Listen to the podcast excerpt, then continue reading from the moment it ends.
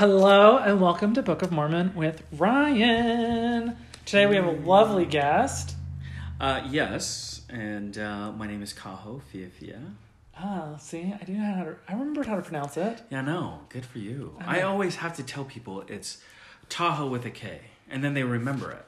Yeah, well, I remember from in college because I remember. Um, so, what is your um, current activity level with the Church of Jesus Christ of Latter-day Saints? Are you active, semi-active, less active, inactive, post-Mormon, uh, excommunicated Mormon, non-Mormon, or where are you at? Oh, well, firstly, that's a lot of options, It's a lot of options. but uh, I I would cons- I would say inactive. so you're inactive. Yeah. And then where do you fall on the LGBTQAI, same sex attraction, mixed orientation marriage? Where do you find yourself in there? Yeah, gay as fuck. Awesome. Uh, being gay is fun. I love it. It's so great. Yeah, Um, it's had its challenges, but it I'm does. here today, and I'm so happy. It's so great. Um, so did you go on a mission? I did, yes. Where did you go? San Francisco. Ugh, I know. Everyone laughs. you know, when I when I decided to go on my mission, which I first told my parents that I wasn't going to go on a mission, and then I uh, I then went to college and I was, you know, in a place all on my own and I then found my faith in the church and I decided I was going to go on my mission. Um, I knew that I was gay before then. And when I had prayed about it, like going on a mission and everything, um, and being a, and being gay, um, when I got called to San Francisco, I thought this was this. I, I there was this because I had prayed the gay away. I mean that's true, and I felt like this was God signing the contract. I felt like he like every gay felt the same way you did. but I felt like he was sending me to San Francisco because he was saying, Kaho, if you can do this, then I will do then I will do this for you, you know? So then I- I, I feel I, like I served. I feel like I feel like you and every gay missionary ever feels like this place will be the challenge for me. But it's San Francisco and everyone Yes, knew what San Francisco stood Yes, for. yes, you know, that's all I'm saying. Uh, last question before we start reading this Uh-huh. is: What is your relationship status? Single. Single AF, yeah. Okay, so if you're just tuning in, this is chapter 11 of Book of Mormon with Ryan. So this is, I mean, First Nephi, chapter 1, I mean, chapter 11. First Nephi, chapter 11. And uh, this looks like it's going to take about 10 to 12 minutes to read. So if you know the information, go ahead and skip through. If you don't, feel, uh, feel free to read along. So, Okay. large print, here we come. Should I start? It's your chapter, so Okay. For it came to pass after I had desired to know the things that my father had seen, and believing that the Lord was able to make them known unto me, I sat pondering in my heart. I was caught away in the Spirit of the Lord, yea, into an exceedingly high mountain, which I never had be- had before seen, and upon which I had never, or sorry, had I, which I never had before set my foot. And the Spirit said unto me, Behold, what desirest thou? And I said, I desire to behold the things which my father saw. And the Spirit said unto me, Believest thou that thy father saw the tree which he hath spoken? And I said, Yea, thou knowest I believe all the words of my father. And when I had spoken the words, these words, the Spirit cried with a loud voice, saying, Hosanna to the Lord, to uh, the Most High God, for he is God over all the earth, yea, even above all. And blessed art thou, Nephi, because thou believest in the Son of the Most High God. Wherefore thou shalt behold the things which thou hast desired. And behold, this thing um, shall be given unto thee for a sign, that after thou hast beheld the tree which bore the fruit which thy father tasted, thou shalt also behold a man descending out of heaven, and him ye shall witness. And after he and after ye have witnessed him, ye shall bear record that it is the Son of God. And it came to pass that the Spirit said unto me, Look. And I looked and beheld the tree, and it was like unto the tree which my father had seen. And the beauty thereof was far beyond, yea, exceeding of all beauty. And the whiteness thereof did exceed the whiteness of the driven snow. So I had to look this up. Oh, Can we'll I- read. We'll, we'll we'll talk about it in a minute. Okay.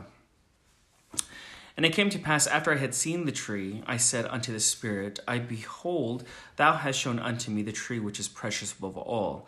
And he said unto me, What desirest thou? And I said unto him, To know the interpretation thereof. For I spake unto him as a man speaketh, for I beheld that he was in the form of a man. Yet nevertheless I knew that it was the Spirit of the Lord, and he spake unto me as a man speaketh with another. And it came to pass that he said unto me, Look. And I looked as if to look upon him, and I saw him not, for he had gone from before my presence. And it came to pass that I looked and beheld the great city of Jerusalem, and also other cities. And I beheld the city of Nazareth. And in the city of Nazareth I beheld a virgin, and she was exceedingly fair and white. And it came to pass that I saw the heavens opened, and an angel came down and stood before me. And he said unto me, Nephi, what beholdest thou? And I said unto him, A virgin, most beautiful and fair above all other virgins. And he said unto me, Knowest thou the condens- conden- condescension of God? And I said unto him, I know that he loveth his children. Nevertheless, I do not know the meaning of all things. And he said unto me, Behold, the virgin whom thou seest is the mother of the Son of God, after the manner of the flesh. And it came to pass that I beheld that she was carried away in the spirit, and after she had been carried away in the spirit for the space of the time, space of a time, the angel spake unto me, saying, Look. And I looked, and beheld the virgin again bearing a child in her arms. And the angel said unto me, Behold the Lamb of God, yea, even the Son of the eternal Father. Knowest thou the meaning of the tree which thy father saw? And I answered him, saying, Yea, it is the love of God, which sheddeth itself abroad, in the hearts of the children of men. Wherefore it is the most desirable above all things. And he spake unto me, saying, Yea, and the most joyous to the soul. And after he said these words, he said unto me, Look. And I looked and beheld, and I beheld the Son of God going forth among the children of men. And I saw many fall down at his feet and worship him. And it came to pass that I beheld the rod of iron, which my father had seen, it was the word of God, which led to the fountain of living waters, or the tree of life, which waters are rep- uh, representation of the love of God. And I also beheld that the tree of life was also, or was a representation of the love of God. And the angel said unto me again, Look, and behold the condescension, the con. How do you say this word? Condensation. condescension, condescension of God. And I looked and beheld the Redeemer of the world, of whom my father had spoken. And I also beheld the prophet who should prepare the way before him. And the Lamb of God went forth and was baptized of him. And after he was baptized, I beheld the heavens open, and the Holy Ghost came down, or come down out of the heaven and abide upon him in the form of a dove. And I beheld that he went forth ministering unto the people in power and great glory. And the multitudes were gathered together to hear him, and I beheld that they cast him from among them. And I also beheld twelve others following him, and it came to pass that they were carried away in the spirit from before my face, and I saw them not. And it came to pass that the angels spake unto me again, saying, Look. And I looked, and I beheld the heavens open again, and I saw angels descending upon the children of men, and they did minister unto them. And he spake unto me, saying, Look. And I looked, and I beheld the Lamb of God going forth among the children of men. And I beheld multitudes of people who were sick, and who were afflicted with all manner of diseases, and with devils and unclean spirits. And the angel spake and showed all these things unto me. And they were healed by the power of the Lamb of God, and the devils and the unclean spirits were cast out. And it came to pass that the angel spake unto me, saying, Look. And I looked and beheld the Lamb of God, that he was taken by the people. Yea, the Son of the everlasting God was judged of the world. And I saw and bear record. And I, Nephi, saw that he was lifted up upon the cross and slain for the sins of the world. And after he was slain, I saw the multitudes of the earth, that they were gathered together to fight against the apostles of the Lamb. For thus were the twelve called by the angel of the Lord. And the multitude of the earth was gathered together, and I beheld that they were in a large and spacious building, like unto the building which my father saw. And the angel of the Lord spake unto me again, saying, Behold, the world and the wisdom thereof. Yea, behold, the house of Israel hath gathered together to fight against the twelve apostles of the Lamb. And it came to pass that I saw and bear record that the great and spacious building was the pride of the world. And it fell, and the fall thereof was exceedingly great. And the angel of the Lord spake unto me, again saying, Thus shall be the destruction of all nations, kindreds, tongues, and people that shall fight against the twelve apostles of the Lamb. All right, I was wrong about how long that would take to read. Oh, it look, we've only that only took like seven minutes to read, and you well, first of all, you did all the reading. Okay, you had a comment earlier Yeah. that you wanted to explain. What was that? Uh, so the comment, well, there's a couple things as I was reading this. I I wanted to look up this comment of in verse eight. Well, I did look it up, and it says, "And the whiteness thereof did exceed the whiteness of the driven snow." As I was reading this chapter, As someone I- who lives in Utah. yes, who lives in Utah, I don't know what's going on in Israel. I don't even know if it snows in Israel. It does. I've been to Israel, and it does. Well, that's the interesting thing, and I know that because of the internet. But I was thinking about the author So, who is who I think you know. I mean, first, yes, it's Nephi, but it's also translated by Joseph Smith. who. I'm wondering, like, how does he know that it snows in this place? And if it does snow, could this be more real? Because I think So, so I, so I don't know how to work this comment into the sections that in this in this episode, and it really struck me like, okay, this is really making things click, and I think I'm right along with you. So as I prepare through these episodes, sometimes I'll go online and like read articles, and there's one article about like Joseph Smith the prophet, but I didn't realize it was a satirical like article, kind of like, oh, if he was really a prophet, blah blah blah blah, talking about how he's a crappy person. Yeah. But then, it, but then as I read through this chapter, okay, so, okay, and I'm thinking like, did he make this up? Did he not make this up? And like, this is one of those points where it's like, how would he know that somebody that has quote unquote what seventh or eighth grade education? Okay, so not a lot of education. Two, um, how would he know what's happening on the other side of the world? Three, also like he's, I mean, what like that's three things that you know are supporting the idea that he's prophetic or he's translating something that's real versus like the one thing is like it sounds like he's copying the like Matthew story of like and of this thing. Do you know what I mean? Like like the beginning of Matthew, Mark, Luke, and John, where it's the Jesus story. Like yeah, yeah. So and he's just condensing it into one chapter, and then he's referencing chapter eight in First Nephi. Like mm-hmm. So that's that's what I mean. I, I see, I see you. I as see- I was re- I mean, as I read the Book of Mormon, I think about that. I think about who this person is, this Joseph Smith who translated this, and his education, and I see things that make me think that it is legitimate. Meaning, like he was translating the Word of God.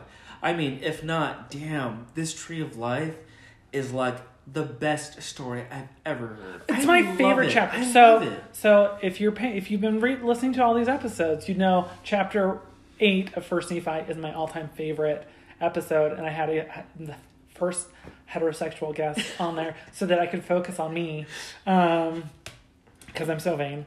But this is something else that jumped out at me in this is verse 15 and and I said unto him a virgin most beautiful and fair above all Oh other virgins. And in my mind I'm like what kind of patriarchal nonsense is that? Like first of all like the idea so virginity I can support that. I can get behind that whatever Okay. Wait, what about the virgins? Are you getting behind? well, uh, it's it's a story that I The feel like abstaining from the We'll talk about the Okay. next section, but I don't want to get into that now. But the thing about it that I can't relate it to like being gay or anything like that is why does she have to be the most beautiful and fair above all other virgins? Like why does she have to be that? Why can't she just be or why can't she just be like a person or why does she have to be beautiful and why does she have to be the most beautiful? That's a good question because when I read this story, I think he's calling her out as being like she's hot. Like I thought she was super hot, but knowing the guy that Nephi is, this spiritual person, I don't necessarily think he's thinking he's calling her beautiful because of her physical nature. I think he sees that her like her spirit, her person beyond the physical body is beautiful. And I think that's what he's saying is she is the most like faithful person that I can like I what if whatever you can physically see of someone who's faithful like when you when someone says like gosh I could just see this light emanating from that person I feel like that's what he's seeing he's seeing the light he's calling the light. Okay. Is I- all I'm saying Okay. Thoughts? Okay. I I think it's a stretch, but I can I can get behind it. You know what I mean? Like uh, And I, you know, coming from where he's come from, I don't think he's known anyone as faithful as her. Meaning, like he came from a place where there was a lot of. You know, that's why Lehi left. That's why they're in the wilderness. so, but the thing is, you have to remember this is a book being written from Nephi's point of view, so it's through his lens. Uh huh. Okay, so we have Nephi's lens, and then you see the idolization of Lehi as his father, and then as his siblings, he sees that his siblings don't idolize his father at all. Like less, and like his faith in his father is based purely in love, and his fa- and heavenly father it's based in love. But then his fa- his brothers, their fear, their ba- fear is not planted. I guess you could say until it's tested, and then when it's tested, it's based in fear, mm-hmm. not love. Mm-hmm. So, I mean,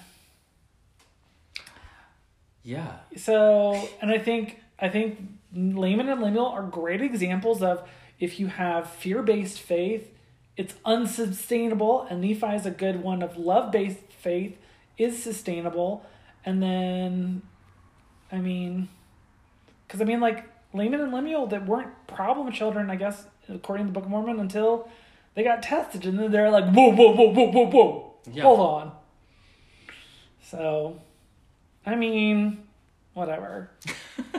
um, what also jumps out at me about this uh, chapter is the condescension of God. Condescension. Yes. I'm like, I okay. If you've been paying attention to reading the Book of Mormon with Ryan, you know one, I'm a terrible reader and I'm an idiot. So, um, this is another one of those like words that I'm like, I think I know. Like with uh dissension, like with with the uh like con like like if you look at like con meaning with and dissension means like below like you look start breaking it down to like it's like um with disagreement of god like look and behold the disagreement of god so i don't know yeah. I it's a very complicated word it for it was a like complicated mad word. here's god god's mad god's not happy Mm, mhm. Yeah. doesn't he use it twice Yeah, it's. i don't know you read the whole thing I I struggled with the first time I read it, and the second time I read it, I thought I was gonna get it, but I still struggled the second time it came around. Ugh. but i mean like there's a lot here that i'm like yeah. I also like that it, it, it, it kind of married the two stories of like Christ. Man, it's a really quick lifespan of Christ overlook from It's- from birth to death almost. It's like Yeah, real quick. That's And then let's tie this in with Lehi's vision.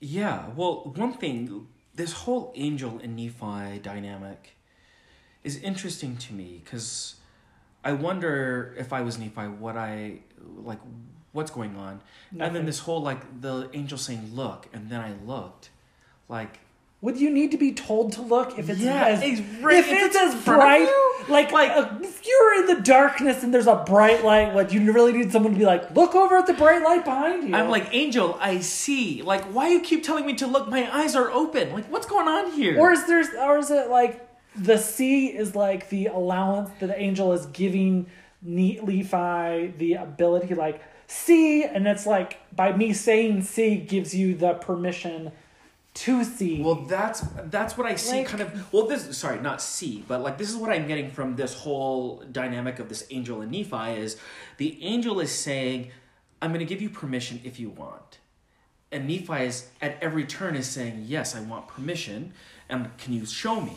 So I think, I don't think it's like, I think it's the angel, like, I think they're really having conversation because as you said, there's a lot that's going on in this chapter. I mean, they go through quite a bit.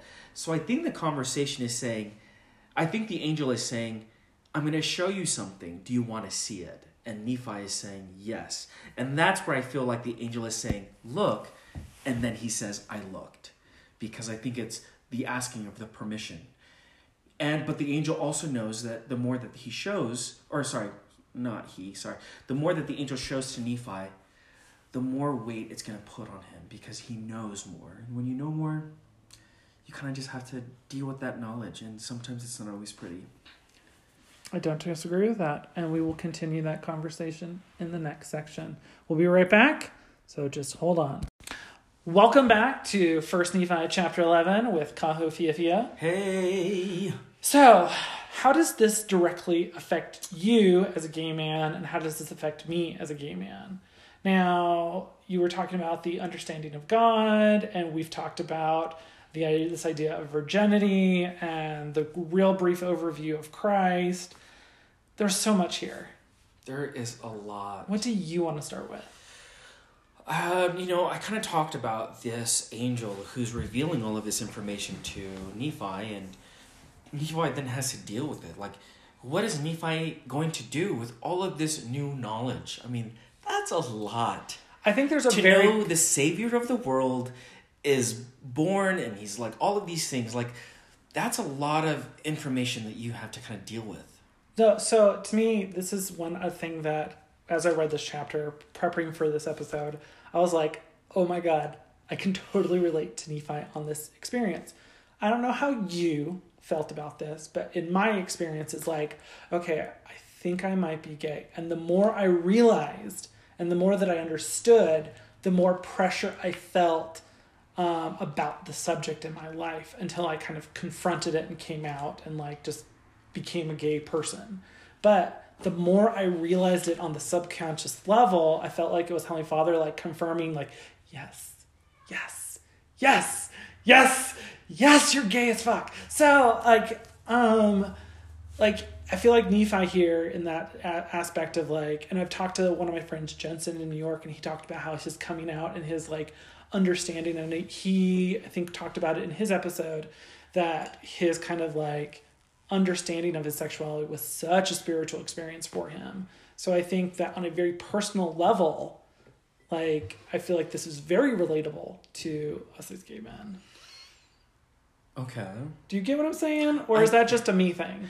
Because if it can, Well- it's a lot. It can be just a me thing. It might be a you thing. Um, you know what, what? What I get from this chapter is this this revelation of you know Nephi's receiving all of this revelation about this Christ, and I feel like I've received that.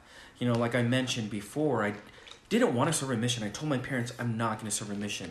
Now, mind you, like my parents didn't serve a mission, and they had these five children, and they thought their oldest son was going to serve a mission, which he did not because he couldn't.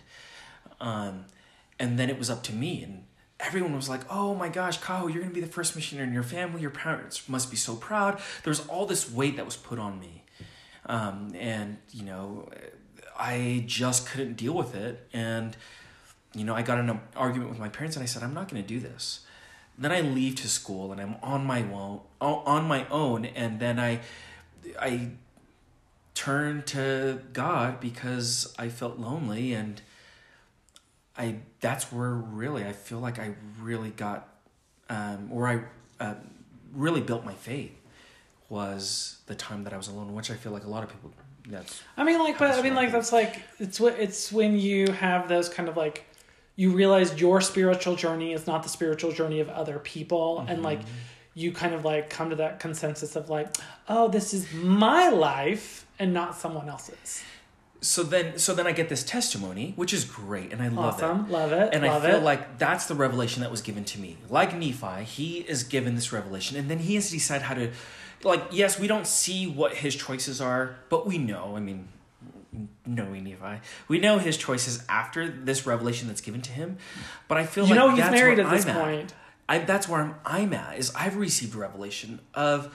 I at this point I believe there is a God. I believe that there that Jesus Christ is real. I believe that He died for our sins. Agreed. I'm right And there. then- I'm right there with you. So then, what do I do with this knowledge? And I'm still figuring that shit out. Good I luck mean, with you. Good luck. Because the only person that can really tell you that, and I think Nephi is a good example of this, is that by praying, like he goes, okay, so at the beginning of the chapter, he goes up to an exceedingly high mountain, which we're taught, know, temples. And I think about like the, what's the idea of like, so I don't have a temple recommend. And I'm like, so where do I go for these spiritual enlightenments? And for me, I have found that museums and like certain rooms in museums really kind of edify me and like because they are kind of like that quiet spiritual space that's beautiful to me um, i have a friend who i would say he would hate that. That would not be it'd be super uncomfortable for him and it'd be a hard place for him to receive you know revelation. But that's this what's what this all is is it's like it's personal interpretation in god. You finding a relationship with god and me finding a relationship with god and how he talks to us. And so but my friend he'd probably go out to the woods um, any any kind of natural environment mhm. but i mean nephi's going to the mountain to ask god Yeah. so i mean like i go and ask god about all kinds of things all the time especially having to deal with like Mm, it says exceedingly high mountain. I would be tired at that point. you know Well, delirious. Could this be delirious? Delirium? Is it delirium? Delirium. Um, I believe that's a new word. Congratulations on inventing a new word. But no, I don't think it's delirium or whatever you're saying. I don't think he's delusional either. I think that this makes me think that he does have some kind of uh, higher calling, almost like an apostleship or a prophetic. Because when you go back to verse um, gathered together, where is it? Tw- thir- uh, 34 I slay unto the multitude of the earth, uh, uh, fight against the Lamb of God, and, the, and for this we'll call the 12. Uh, were the 12 called by the angel of God. It's like that, like, I think somewhere around that column, you said something about, like, people will gnash against the apostleship or the 12 or something. Mm-hmm. Um, but I have to say, is like for me, like my relationship with Heavenly Father is like, uh, so maybe, for example, and I talk about this on the podcast a lot, is that for me personally, I can't speak for anyone else. Oaks is a human being. He has the mantleship of a prophet and apostle, and he has that mantle, but he also is a human being. So, not everything he's saying necessarily is prophetic or is apostleship, and we have to discern those things. And by saying that, I don't think that I'm teaching apostasy as much as trying to tell people to confirm their relationship with our Heavenly Father, because to me, I don't get warm, fuzzy like confirmations of the Spirit when He speaks, and I I get a lot of don't trust this, don't trust this, don't trust this. That's interesting. And well, so one question that I have for myself and for you is, so yes, it talks Bubbles. about those people who are against the twelve here in Oh. the chapter. Are you which side are you on? Are you for the twelve, against the twelve? So I, I- mean, I- Oaks being part of the so twelve. okay, so to be hundred percent clear, I have big problems with Bednar, Oaks, Holland as of now because he's now starting to say homophobic things. Um, uh, Christensen, uh, Christofferson, um, those are the ones that I have big problems with. They have the mantle of the apostleship, which I support Yeah. but they are also human beings on different paths than you and me. I don't have to like their path. I don't have to respect. I mean, I should I should respect their path, but I also need to understand that like they're surrounded by yes people who are supporting whatever they say, doing whatever they do, but I don't have to, you know, like the relationship I have with my heavenly Father, with our heavenly Father is that to be weary of what they say because not all of it is based in spirituality. A lot of it's based in baggage and political opinion and previous uh, prejudices and judgments and bad experiences and so i mean like i respect the 12 and the mantleship but i also like the four of you need to stop talking about this subject because you're talking about it in a way that is politically um, enraging and you're weaponizing Christ. So for me, that's how I deal with them. Like, there are things that they say about other topics that, if about women, that um, that make me iffy and weary as well. And there's other things that they've said about tithing and a few other things that make me iffy and weary. But they then there's times where they'll talk about like the family as a unit and not describe it as a man woman and that makes me feel good when they describe a family unit as there's an okay i do have problems with oaks but he did make a comment about the family without gender identifying the parents he's like parents and children and and like when the bond there and i was like okay I, this i can get behind this i can get behind We're getting behind the writer, not Oaks. yeah The writer probably edited it out. But I'm just, you know, like you didn't really answer the question. Are you for or against? I mean, it talks I'm about for in the, this the idea says, of the apostleship. I'm for the apostleship, but I also have to understand that like not all of them are perfect. And that's for me, that's how Yeah. And I, I mean, I love that because the apostles were never perfect. I mean, look at, the 12 with Christ. I mean, goodness, there was people who betrayed him. Like, yeah, they're not perfect. And I get that they aren't perfect, but it says in this chapter, they're, you know, that people go after the 12. And I don't know, you didn't really answer. Are you for or against? I'm for them. You're I'm for for, them. them. but I also understand that they have like prejudices and bigotries and like Mm-hmm. pre like they're like they have bad information about groups of people that they're talking about and like I don't love that. I don't love it. I don't love that they have this these bad experiences to base, you know, Mm-hmm. forward, you know, policy and doctrine on.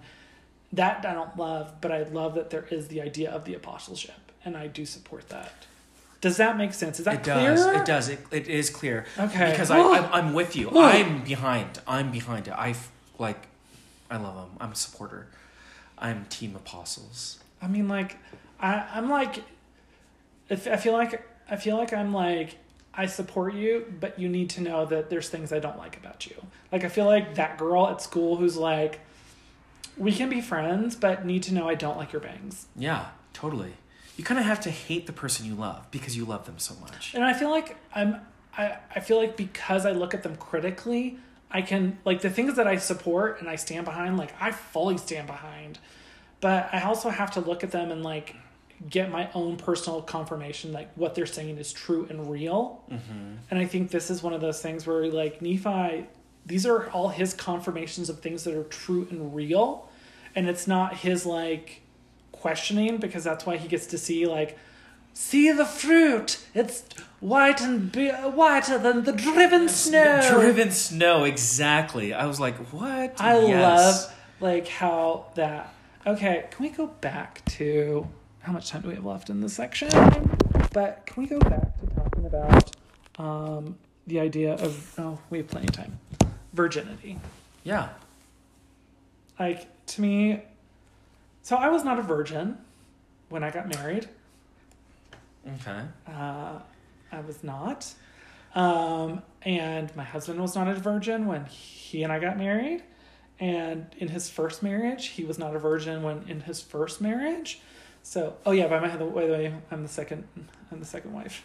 So, so he got Wait, di- he got he was married with Yeah, to man? woman. Oh, woman. Okay. Yeah, Oh, big love it. complicated story, but that's his. That's his journey. That's not mine. So I'm Wait, not. can I take a break or not? Not yet. Oh. So, but um, it's not my thing. But the thing about it is, is the idea of virginity. When we talk about the mother of God and virginity, Mhm. and I think when we use the idea of a woman's value and virginity, I think that I I don't think it's just Mormonism. I think there's a lot of cultural things about it's okay for a man to be a whore, but it's a woman, it's awful. And then, wi- like, I haven't.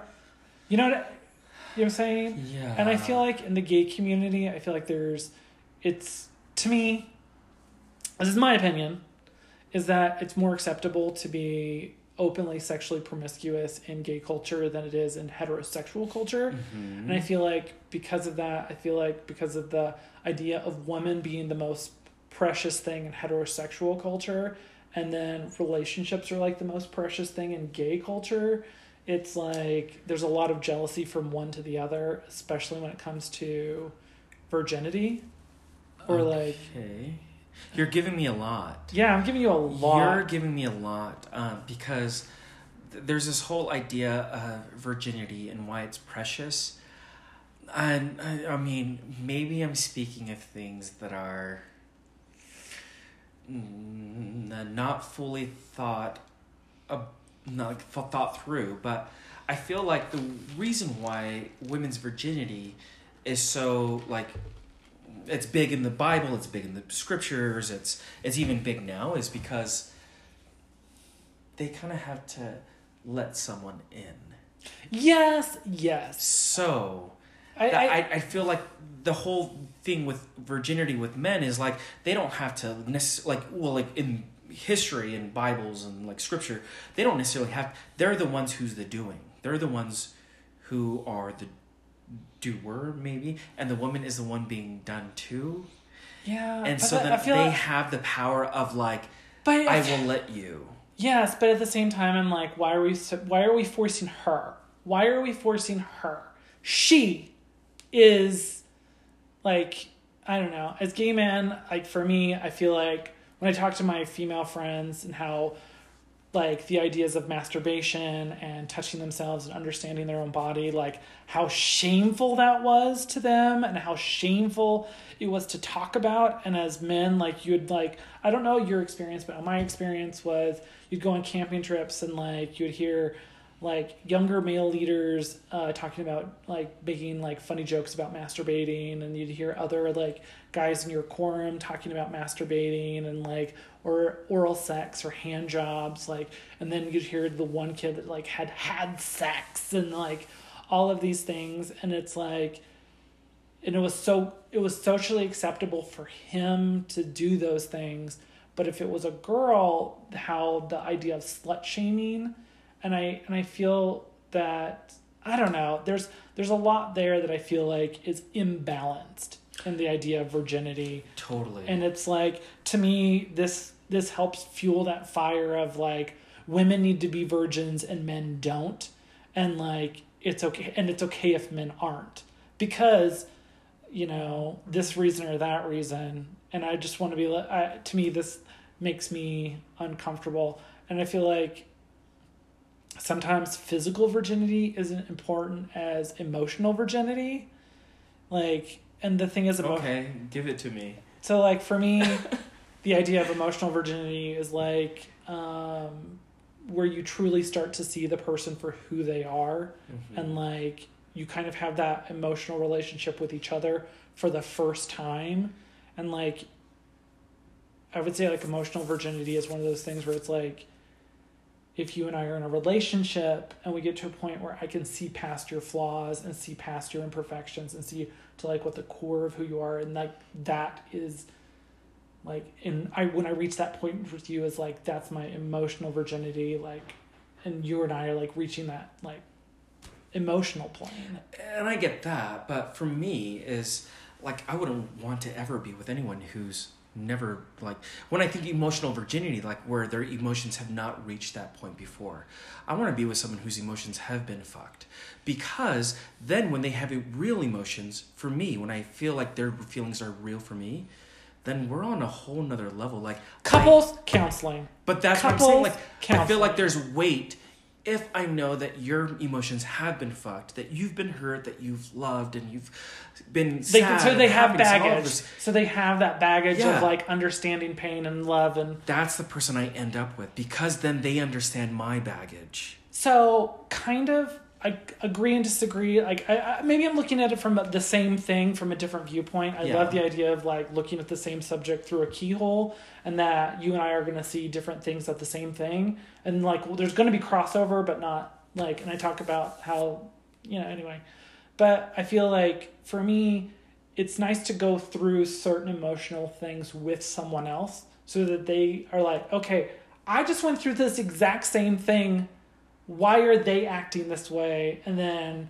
why am i acting this way? For example my husband and i had a friend pass away in november of 2019 and how I was not close to the person, he was super close to the person, and like our emotion, our, our emotions were different because, um, and watching how we interacted, and we as a couple have a couples counselor that we like and go to, and she's been able to talk to him about his feelings and his emotions and things because I'm not good with sad feelings other than for myself. I'm, I have a hard time with sad feelings. Mm-hmm. Um, Me too.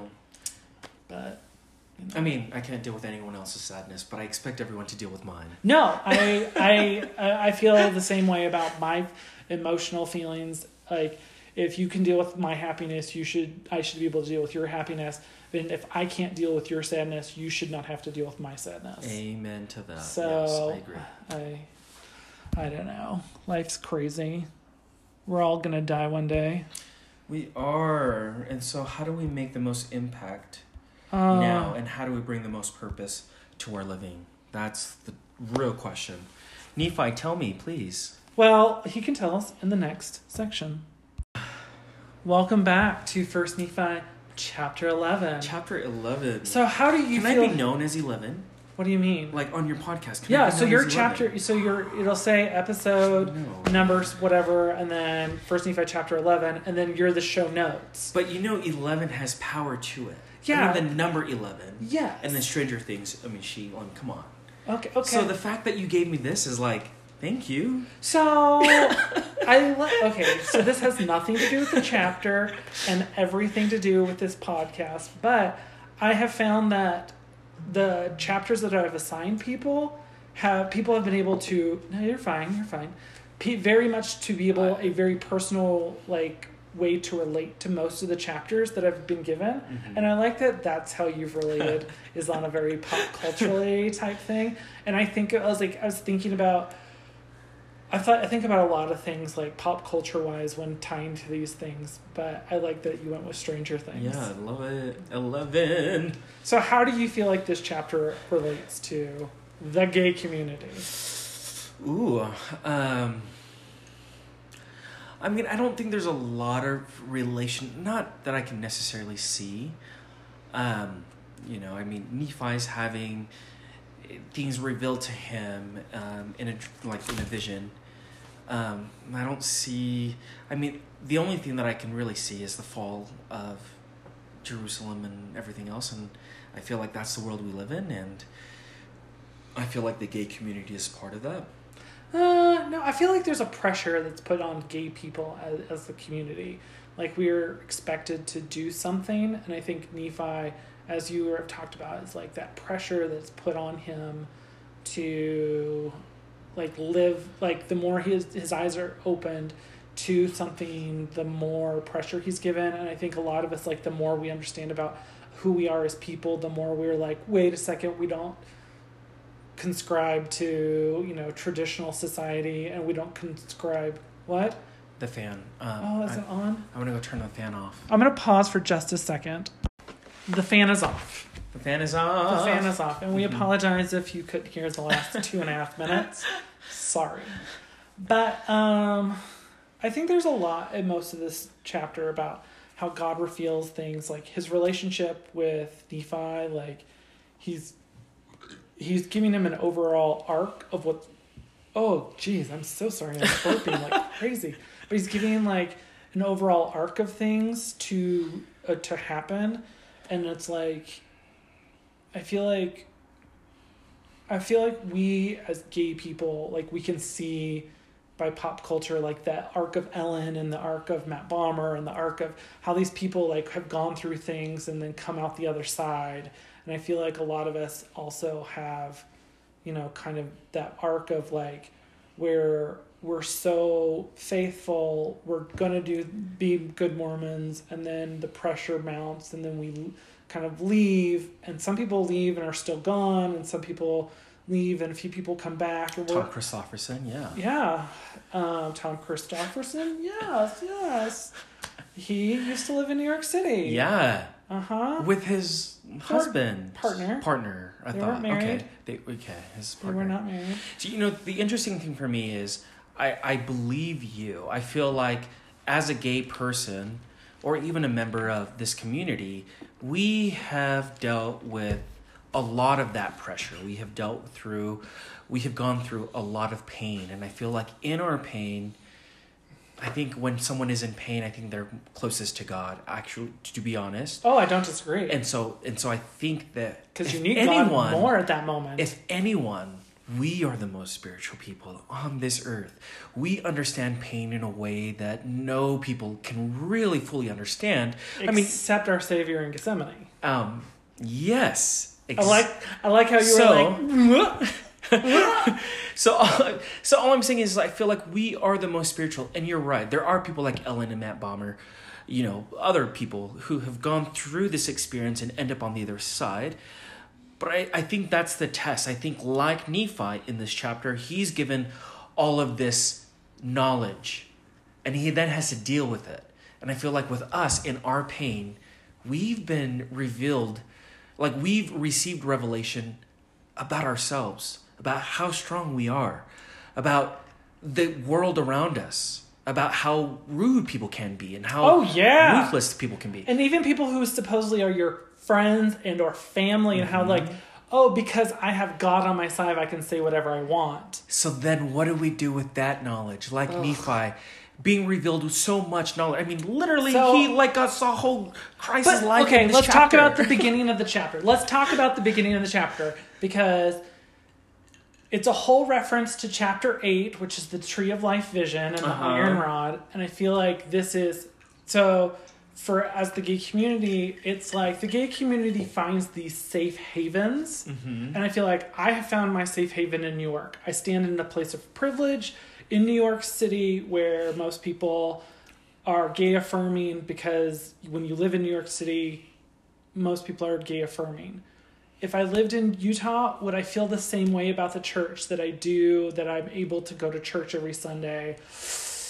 I can't say that because I stand in such a place of privilege as a gay man, and that there are several wards that have large amounts of gay single men uh, actively attending in the singles wards in New York City. And am I aware that you know Dustin Larson and John Penny and all of the like Hayden Davis and all these other people are also standing in that same place of elite privilege where it's not a right and the church hasn't fully changed but these people are like standing in a 100 place of privilege that if they moved anywhere else that this would not be their experience then yes yes I do understand that.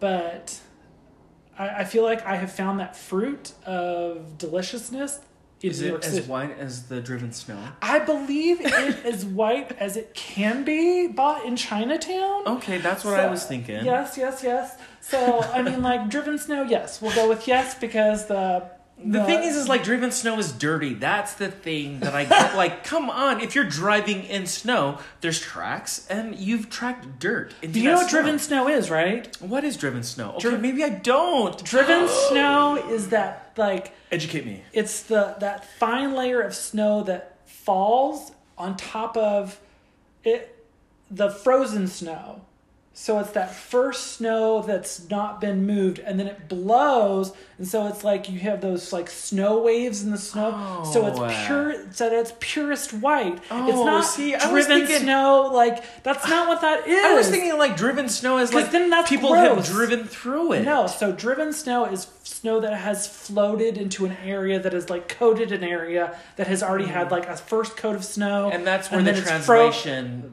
frozen has like frozen to crusty brown crap, and then like you wake up in the morning and like that fresh powdery like that's the driven See, snow. that's where the translation was wrong. But you have to remember like word context from like two different time periods in world history that wrote this. I, So- true, true. I guess I'm going back to like drive, the Latin meaning of drive, and then like you know, and going back to like when that word was written. Did it really mean driven snow? So, I mean, that's a whole other thing. But back to the community because I love our community. I love our community I as love well. you. Oh my I love you as gosh, well. I've missed you. I haven't. I so, missed your so spirit. That, so that we're completely aware of this is every time I come to Utah, I reach out to this mother, and he is like, "Oh yeah, let's hang out, let's hang out." And then I'm like, "Okay, I'm free these days." Crickets, crickets, crickets, crickets, crickets, crickets. You never respond when I tell you that I'm free, but this I'm time it worked out. Person. Oh, who cares? but but but no, you know that you know that I've loved you. Yes, always, forever for and ever years and ever and years ever. and years and years. And the reason like we stay in touch and the reason why you know we're even here today is because we love each other's energies and we love each other's spirits. Yes. And I'm so happy to sit down and talk scripture with you. Well, the thing is, too, is like uh, you and I talked about this prior to this happening. Is that I love that you're we're in both different places. Like you're here, um, I'm in New York. You're here in Utah. I'm in New York. You're Polynesian. I'm white. You're um, you have a job. I work for myself. Uh, you're in. You're less inactive. How did you describe yourself earlier? inactive. inactive. I'm active. Like we come from. You're single. I'm I'm married. Like we come from different spots, but we can see similar things about religion, and we don't have to agree on everything. And like your journey is different than mine, and I can respect that, and I can support that, and I can cheerlead on for you. And I love that so much. Um, you know, when long I as was you long as you like Schitt's Creek, all, we're all good. Of course. Oh my gosh. Uh, there was that song. Um, Tina Turner. The Simply cover. the best. Simply the best. How did you oh, not know that? It was How so did you good. not know no, that? but the cover was so good. Oh, Patrick! cover, yes. When Patrick does the cover in the apothecary for David. For like, I oh. was melting. Okay, see, I, need to find him. I need to find him. melting. That was so good. Oh my gosh! So we were walking home from somewhere, and my husband and I were holding hands, and he started just humming it. And at first, I was like, "What is he doing?" and then, and then when I realized what he was doing, let me just tell you, he melted my heart so hard that it was just crazy. And it's one of those moments where I'm like, it was like so affirming of like being married to the right person and like how our journeys as gay people is so like different than like what I don't know. I, I feel like our journey as not wanting faith in our life or wanting faith in our life mm-hmm. is so different than a heterosexual who is wanting faith in their life or not wanting faith in their life. I, think, I feel like it's very different because if you don't want faith in your life as a heter- heterosexual, it doesn't become weaponized against you. Versus if you are homosexual or LGBTQAI at all, it automatically becomes weaponized against you almost instantaneously, and it's terrible. It doesn't matter if you're trying to be positive or negative. It's or pro or con church. It's like there is weaponization against you Yeah. because that's what's in my word. Is it's mostly positive, but then the bishop's super negative. So I have to say, because I mean, back to the chapter and talking about the community, um, you know, I was reading the chapter, and the whole time I was reading the chapter, I was wondering where I was on this in this dream, like if Lehi In Lehi's vision, me- yeah, in Lehi's vision, if he had seen me.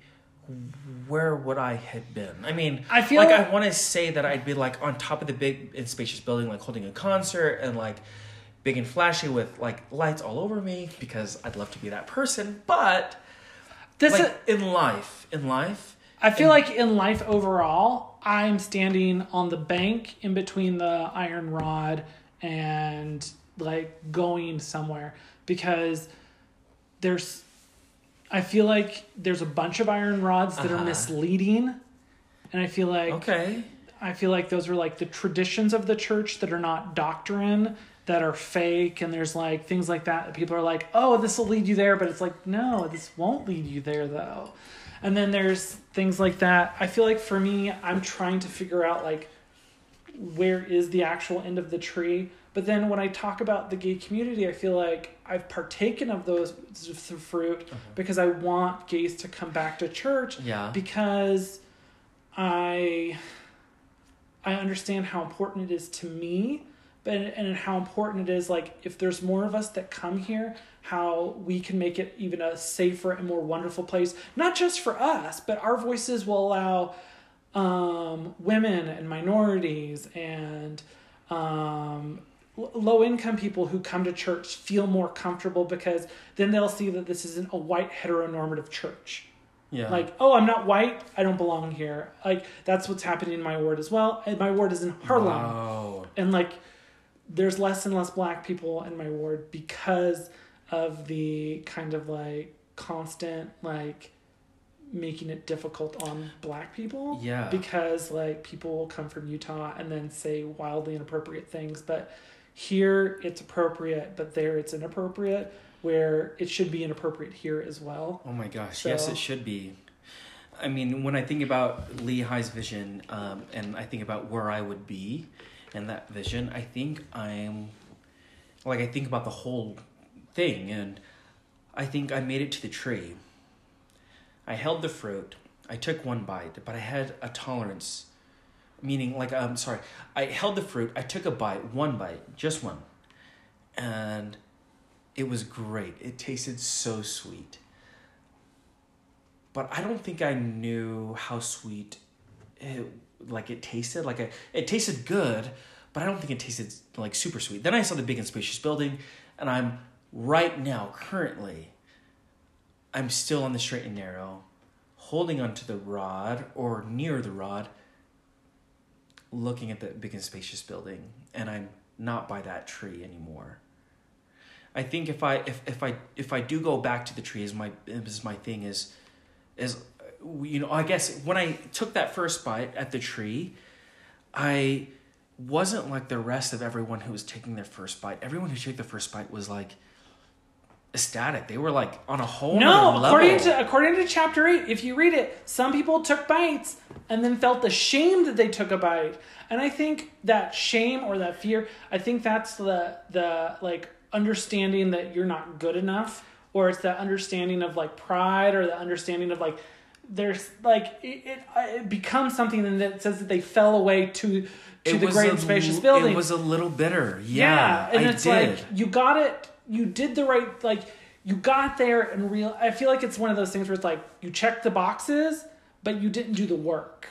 Like if that makes sense. Like, and I feel like I'm doing the work now to understand. Oh, pardon me. I'm doing the work now to understand my own testimony, my own relationship with the Heavenly Father, how Heavenly Father understands me, and I'm putting forth that work. And so I feel like because I still have some confusion about the church, but I try not to let it like deteriorate me to let lead me further towards the building because I'm like, oh, I, I see this as negative, so I'm gonna walk towards.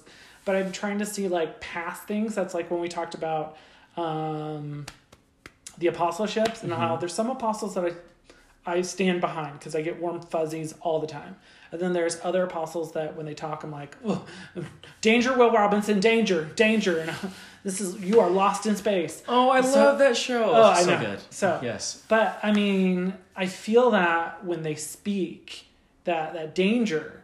And I have to question what they say for my own sanity. And a lot of the times it's like, you, I get the, uh, the thing is not that this is wrong or not that this is bad or not that it's like this is this is their personality and it's not doctrine or this is something that's not that is going in the right direction but it's so poorly worded or so poorly spoken and it's also got baggage tied to it that right now to ignore this and i feel like that's how like I get those confirmations of things is that but I don't ever get the confirmation of like this person's just like you know evil.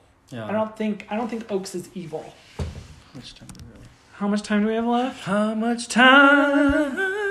I do not sing, but I like to hum. Oh, so we have 15 minutes? We're at or 15 five? five. You have five minutes left. Okay. Okay, because I want to ask. What? Being gay, Yes. um, I, I want your advice for me. So, okay, when we first met, we were both young.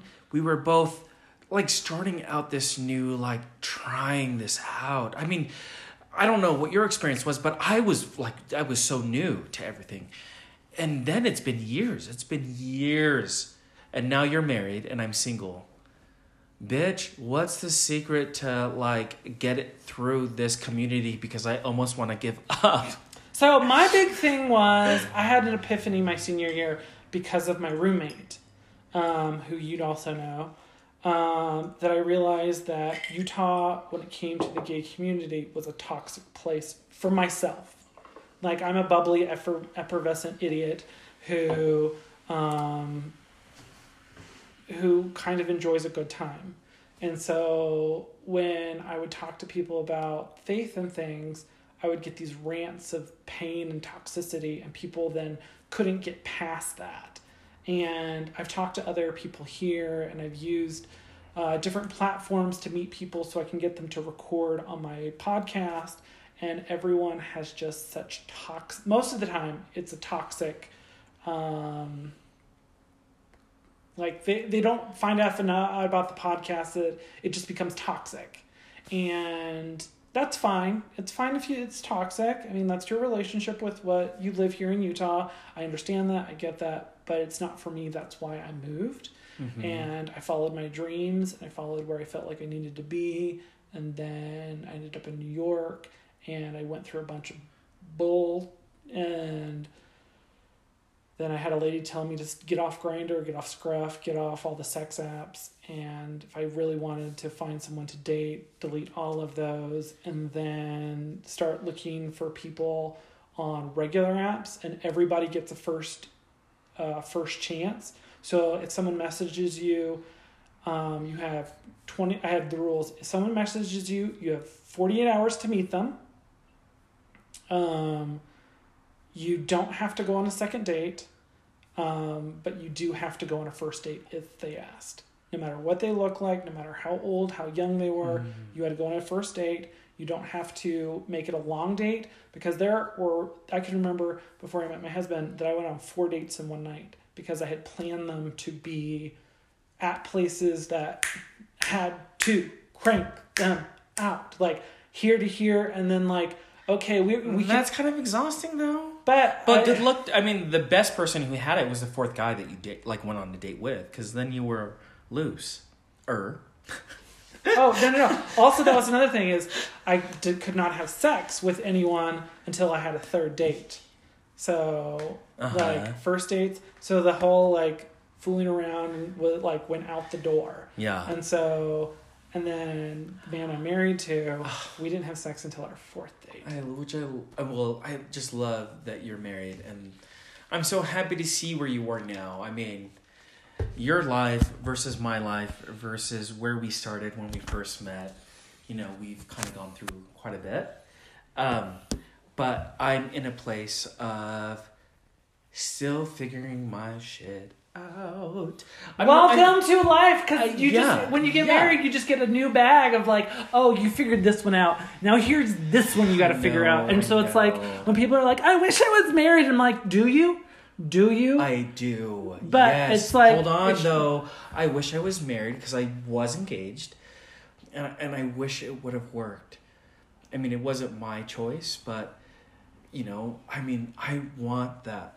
The thing is, is about you know growing up Mormon and all of this is, I want the family more than anyone, and I think with expectations of the church and my siblings and like wanting to be like where they are like i feel like i'm just in this place that's kind of stuck which is why i'm kind of deciding to go back to school because i don't know what else to do to work There's only so much you can do. what like what I, I mean, like you can't force them, and there's no magic recipe. What I always tell people is be open to the experience of dating, because being open to the experience of dating will lead you to a relationship. If you're closed off and you're so closed off to have a like a laundry list of things, like Bitch, I've been open and Ugh. nothing has happened. And I'm gonna be patient and I'm gonna wait. But the thing is is like I don't want to be an old father. Like I, I, I want to have children now so I can be there. you and me both, you and me both. Exactly. But you at least are a step closer than I am. Uh, but am I? But am I? Is how I feel about that. Anyway, um, anything else? Um, you're the best. And You're the best. I am so glad that we got to connect. I am so and glad. we got to talk scripture because yes, that's very rare in our community. outside this podcast, we should always talk scripture. Uh, should we, or We should, we should. cite uh, Lady Gaga? Anyway, um, do you have a podcast or uh, Instagram or anything that you would like to plug? No, yeah, this podcast, everyone listen, share this with your friends, share Thank this you. with your sisters, with your brothers, with your mothers, with your fathers. What's your Instagram? Uh, FKFIA. Yeah. Uh, follow me if you want, but it's He's super exciting. handsome. It's, super uh, handsome. uh, but um, yes, share this because it's important. I think people who um, who have experienced things like uh, Ryan and I have and uh, talk scripture are the ones really who you should be listening to. yeah. So yeah. yeah. And if you are wanting to be a part of this podcast, please reach out to me at pioneerprojects82 at gmail.com. Feel free to email me your stories and we would love to get into contact with you. Also, if you're feeling like you are depressed or having so, uh, suicidal tendencies, please reach out to friends and loved one and start talking about your feelings about suicide so that we do not have other casualties of suicide in our community. Just know you are loved, and if you are ever want in New York and you want to go to church with me, know that church is at noon this year in 2020. Or if you're in And- Utah and you want to go to church, come like contact me and we'll go to church together too. Oh, lovely, Yeah. lovely. Um, but yeah, Harlem First Ward is where I go. So anyway, thanks for joining me and have a great day, everybody.